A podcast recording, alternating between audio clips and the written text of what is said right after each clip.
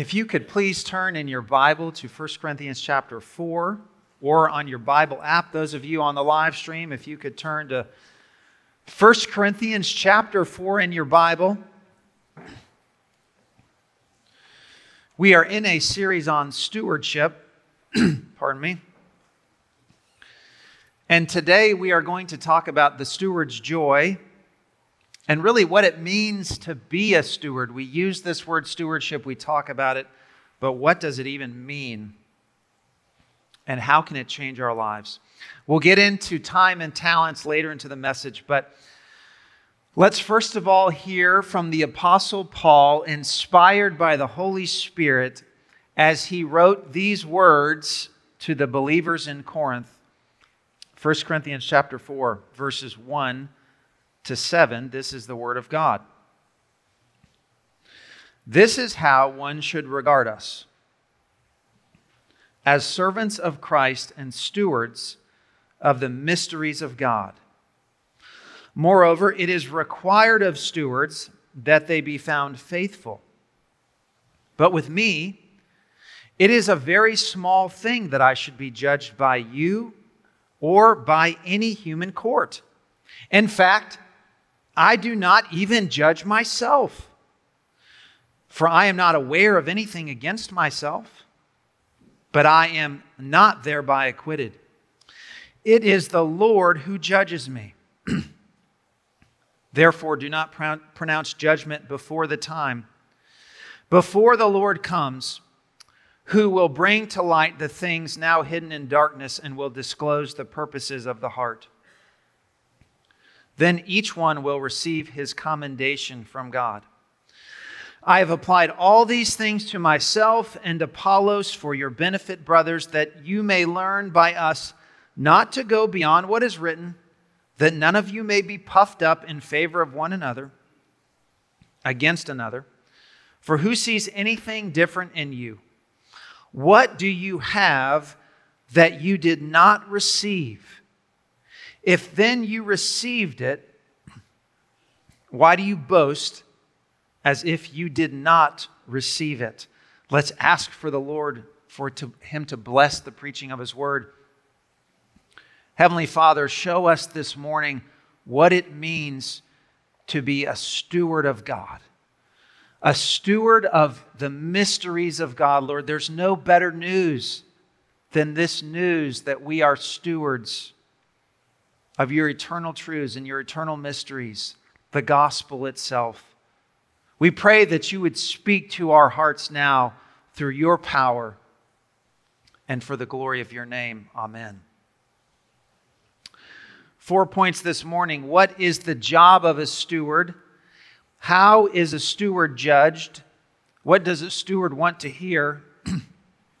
and how can we live as stewards? First of all, what is the job of a steward? Paul says here, this is how one should regard us, Christians, as servants of Christ and stewards of the mystery of mysteries of God. Moreover, it is required of stewards that they be found faithful. What Paul says here is he says, Christian, you're a servant and then he uses another word that means you're also a steward. Now, this is a word that we're not used to hearing in our culture today. Steward, what does that mean? We've heard the word stewardess, okay, but that's an outdated word. What does it mean to be a steward? Here's what it meant in Paul's day a steward was a person who was in charge of a household, was sort of like a manager of an estate. Okay, some of you enjoy the show Downton Abbey, that, that British show about the royal family. And there's a character in that show. His name is Carson, and Carson is the butler. And it's Carson's job to make sure that everything in the household operates. pardon me. If someone could just grab me a cup of water, that would be great. It's the job of a butler to make sure that everything goes well in the house, that everything operates according to plan. God says here in His Word, Christian, that you and I are stewards, that we are like a household manager over the things of God. God has entrusted things to us, and now He is asking us to be faithful in how we use those things. What's the job of a steward? It's just one word. The job of a steward, thank you. The job of a steward is to be faithful. The job of a steward is to be faithful. Now, this is so important because faithfulness is not the same as success. Faithfulness is not the same as winning. The water can just keep coming. I probably need more, Peggy. Just bring it up. If anybody's got like a large Nalgene, I would take it. The job of a steward is to be faithful. And we live in a culture, remember, we talked about this week one. We live in a self ownership culture. We live in a self belonging culture. And God has told us that we don't belong to ourselves. And we live in a culture that says what really matters is winning and success. Winning, success, being creative, inventive, those are the things that really matters. Really matter. But God says to us today, Christian, He says to all of us on the live stream, this is what I ask of you. Not winning, not success, but faithfulness. Faithfulness. When Betsy and I first got married, we are both football fans, and I know everybody here is, is happy about everything yesterday, right? Well, we're football fans, and we didn't really have an, an NFL team that we loved. And c- college wise, we both went to Covenant College, and Covenant College remains undefeated in collegiate football. Okay.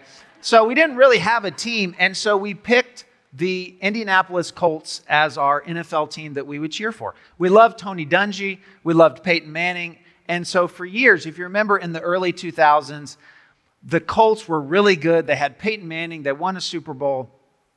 But if you remember who their, their rival was, it was the New England Patriots and Tom Brady and Bill Belichick.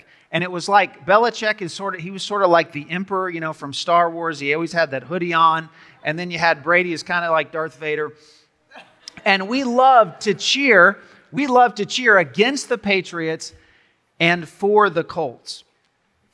But I will tell you, as the years have gone on, I have come to have a reluctant but very real respect for Tom Brady as a football player. Never get bet against Tom Brady. The man has won so very much.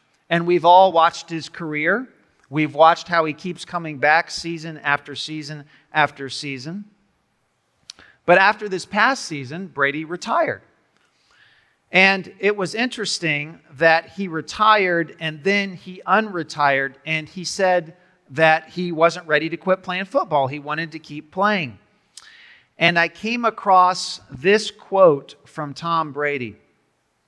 He said, and I quote, I haven't had a Christmas in 23 years, and I haven't had a Thanksgiving in 23 years, Brady said on the Let's Go podcast. I haven't celebrated birthdays with people that I care about that are, you know, born from August to late January. And you know, I'm not able to be at funerals and I'm not able to be at weddings. I feel like I'm so driven to succeed in football that it's taken me away from priorities like my kids and my wife. And the latest thing that I've heard about Tom Brady is that his even his marriage is in trouble and i don't cheer for any mar- marriage to fall apart i hope that his marriage makes it. But all around us, we see people, friends, who at the end of the day, they don't really have a steward mentality, they have a winning mentality, an ownership mentality, a mentality that even says, I can't walk away from this. I have to keep winning, I have to keep succeeding. And God says to us today some of the most liberating words that we can ever hear is you're just a steward. Just be faithful. Leave the winning, leave the success to me. I just ask of you that you be faithful. We need to remember this. Fruitfulness, follows faithfulness. Faithfulness does not follow fruitfulness.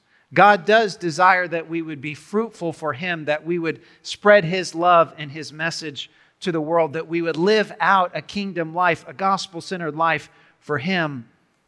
But we don't have to be the people that are addicted to winning, addicted to success, because God doesn't require that of us. What He asks of a steward is faithfulness. That's the job of a steward. Now, how is a steward judged? A steward is judged by the one who owns it all. A steward is judged by the owner. Now, we need to recognize this. We are living our lives constantly under the judgment of someone. This is why so many people have a hard time walking away. This is why people struggle to share leadership, to pass on influence, because we recognize that we are people who are under judgment. And here's the judgment that we so often live under we live under the judgment of other people and so we think, I wonder how people think of me. I wonder how I'm viewed online. I wonder how I'm viewed in my workplace. I wonder how I'm viewed in my community. Or we live under the judgment of ourselves, which is that constant voice in your head that says, How are you doing? Are you measuring up? Are you reaching your goals? Are, are, is your family living according to the way you want your family to live? We're constantly living under the judgment of others or the judgment of ourselves. But listen to what Paul says. This is so powerful. He says in verse 3 It's a small thing for me, it's not even a big thing if I should be judged by you. And our culture loves that sentence. Yes, yes, don't judge other people because that is the biggest sin that anybody can commit now is to judge another person. So our culture loves verse 3. But then you get to verse 4, and Paul says this For I am not aware of anything against myself, but I am not thereby acquitted. And he says before that, and I do not even judge myself. Here's the point Paul says this Free yourself from the judgment of others, and free yourself even from your own judgment. Because there's only one person's judgment that matters, and that's the judgment of God. There's a really beautiful verse tucked in 1 John. I wondered for years what this verse meant. And just recently, I feel like I'm coming to understand what this verse means, these two verses. In 1 John chapter 3, verses 19 and 20, we find this. By this we shall know that we are of the truth and reassure our hearts before him. Now listen. For whenever our hearts condemns us, whenever our heart condemns us, God is greater than our heart and he knows everything. You know what I think this verse is about? I think this verse is saying, Christian, even when your heart condemns you, even when you feel like you're falling so short of what God wants for you, God says, I'm greater than your heart. The message of the gospel is greater than your heart. I've put my seal of love upon you. I am greater than your self judgment, and I am greater than external judgment. A steward is judged by the person who owns everything, and that is God. What does a steward want to hear? I think we all know this. What the steward wants to hear is well done. That's the steward's goal. The steward wants to hear from the master, You have done well. Verse 5, Paul says, Therefore, do not pronounce judgment before the time, before the Lord comes, who will bring to light the things now hidden in darkness and will disclose the purposes of the heart. Then each one will receive his commendation from God. That is our joy. That is what we are longing to hear. We are longing to hear God say to us when we meet him one day, well done, good and faithful servant. But we know deep down that we are not good enough in and of ourselves to hear those words. We know that we have fallen short as sinners. And so we look to the Lord Jesus Christ. Hebrews 3, verses 5 and 6 says this Now, Moses was faithful in all God's house as a servant to testify to the things that were to be spoken later. But Christ is faithful over God's house as a son. And we are his house if indeed we hold fast our confidence and our boasting in our hope. Christian, we have a steward we have one who has come from heaven, the faithful steward, the man of God, God Himself, who came down and lived a perfect life for us, reconciled us to God, frees us from the external judgment, frees us from what other people think of us, and even frees us from what we think of us. So that when we look to Christ and we see His righteousness, we know that we are accepted. We know that God has brought us into his family. And so we don't need to fear because perfect love casts out all fear. Now, Paul says, I don't care about other people's judgment, and I don't even care about my judgment, but that doesn't mean that I won't be judged. That doesn't mean that. Paul says that we will be judged by God. So we live our lives as stewards, knowing, and God's going to have to give me the voice here to finish this one today. I don't remember struggling like this before. But God, ultimately, we will have to answer to Him. We will have to answer to His judgment. But that's freeing when we know that in Christ we've been received into his family and that it's not all up to us. And so we can live as stewards in his presence. We can just say, Lord, it's not all up to me. I'm not responsible for changing the world by myself. I'm just responsible for being a faithful steward of what you've, been, what you've given me. Let's talk just for a few moments about how we can live as stewards. We don't all have the same amount of money here at Northeast Presbyterian. That is true. And the Bible says over and over again be content with what you have. Don't look at others and say, I want what they have, but be content with what you have. We don't all have the same amount of money, but many of us have time. We have time. We have talents. We have ways that we can come and serve this congregation and our community in ways that are pleasing to God, in ways that we can live out our stewardship with faithfulness. So, let me share a couple of ways that you can serve within your church here at NEPC.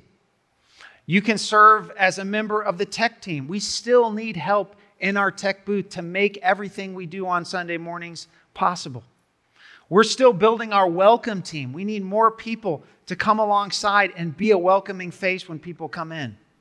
We need more help in our next gen ministries as we raise up our kids and our students to love Jesus and follow after him. We could use help with congregational care and with hospitality. And finally, if none of those things seem to be what God would have of you, but you have time and you have the energy and the willingness to do it, then just go up to a staff member and say, Where am I needed? Where can I plug in? There's someone that sent me an email just two or three weeks ago, just said, Josh, I'm here, I'm willing. What do you want me to do? And to that person, I need to tell you, I'm going to get back to you, okay? I haven't responded yet. I'm thinking about it. You can serve your church. Let me give you one way you can serve your community. The cooperative ministry, a wonderful ministry here in our community, is asking for people who would be willing to volunteer with their income tax assistance program. This program offers free tax preparation to people with low income, senior citizens, persons with disabilities, and others, and those with the limited ability to speak English. No experience needed. This is a great way that if you have the time, if you have the willingness, you can look at the email address there, email ruling elder Ed Palakis, and say, I've got the time, I've got the willingness, I can be Jesus to someone else by serving in this way.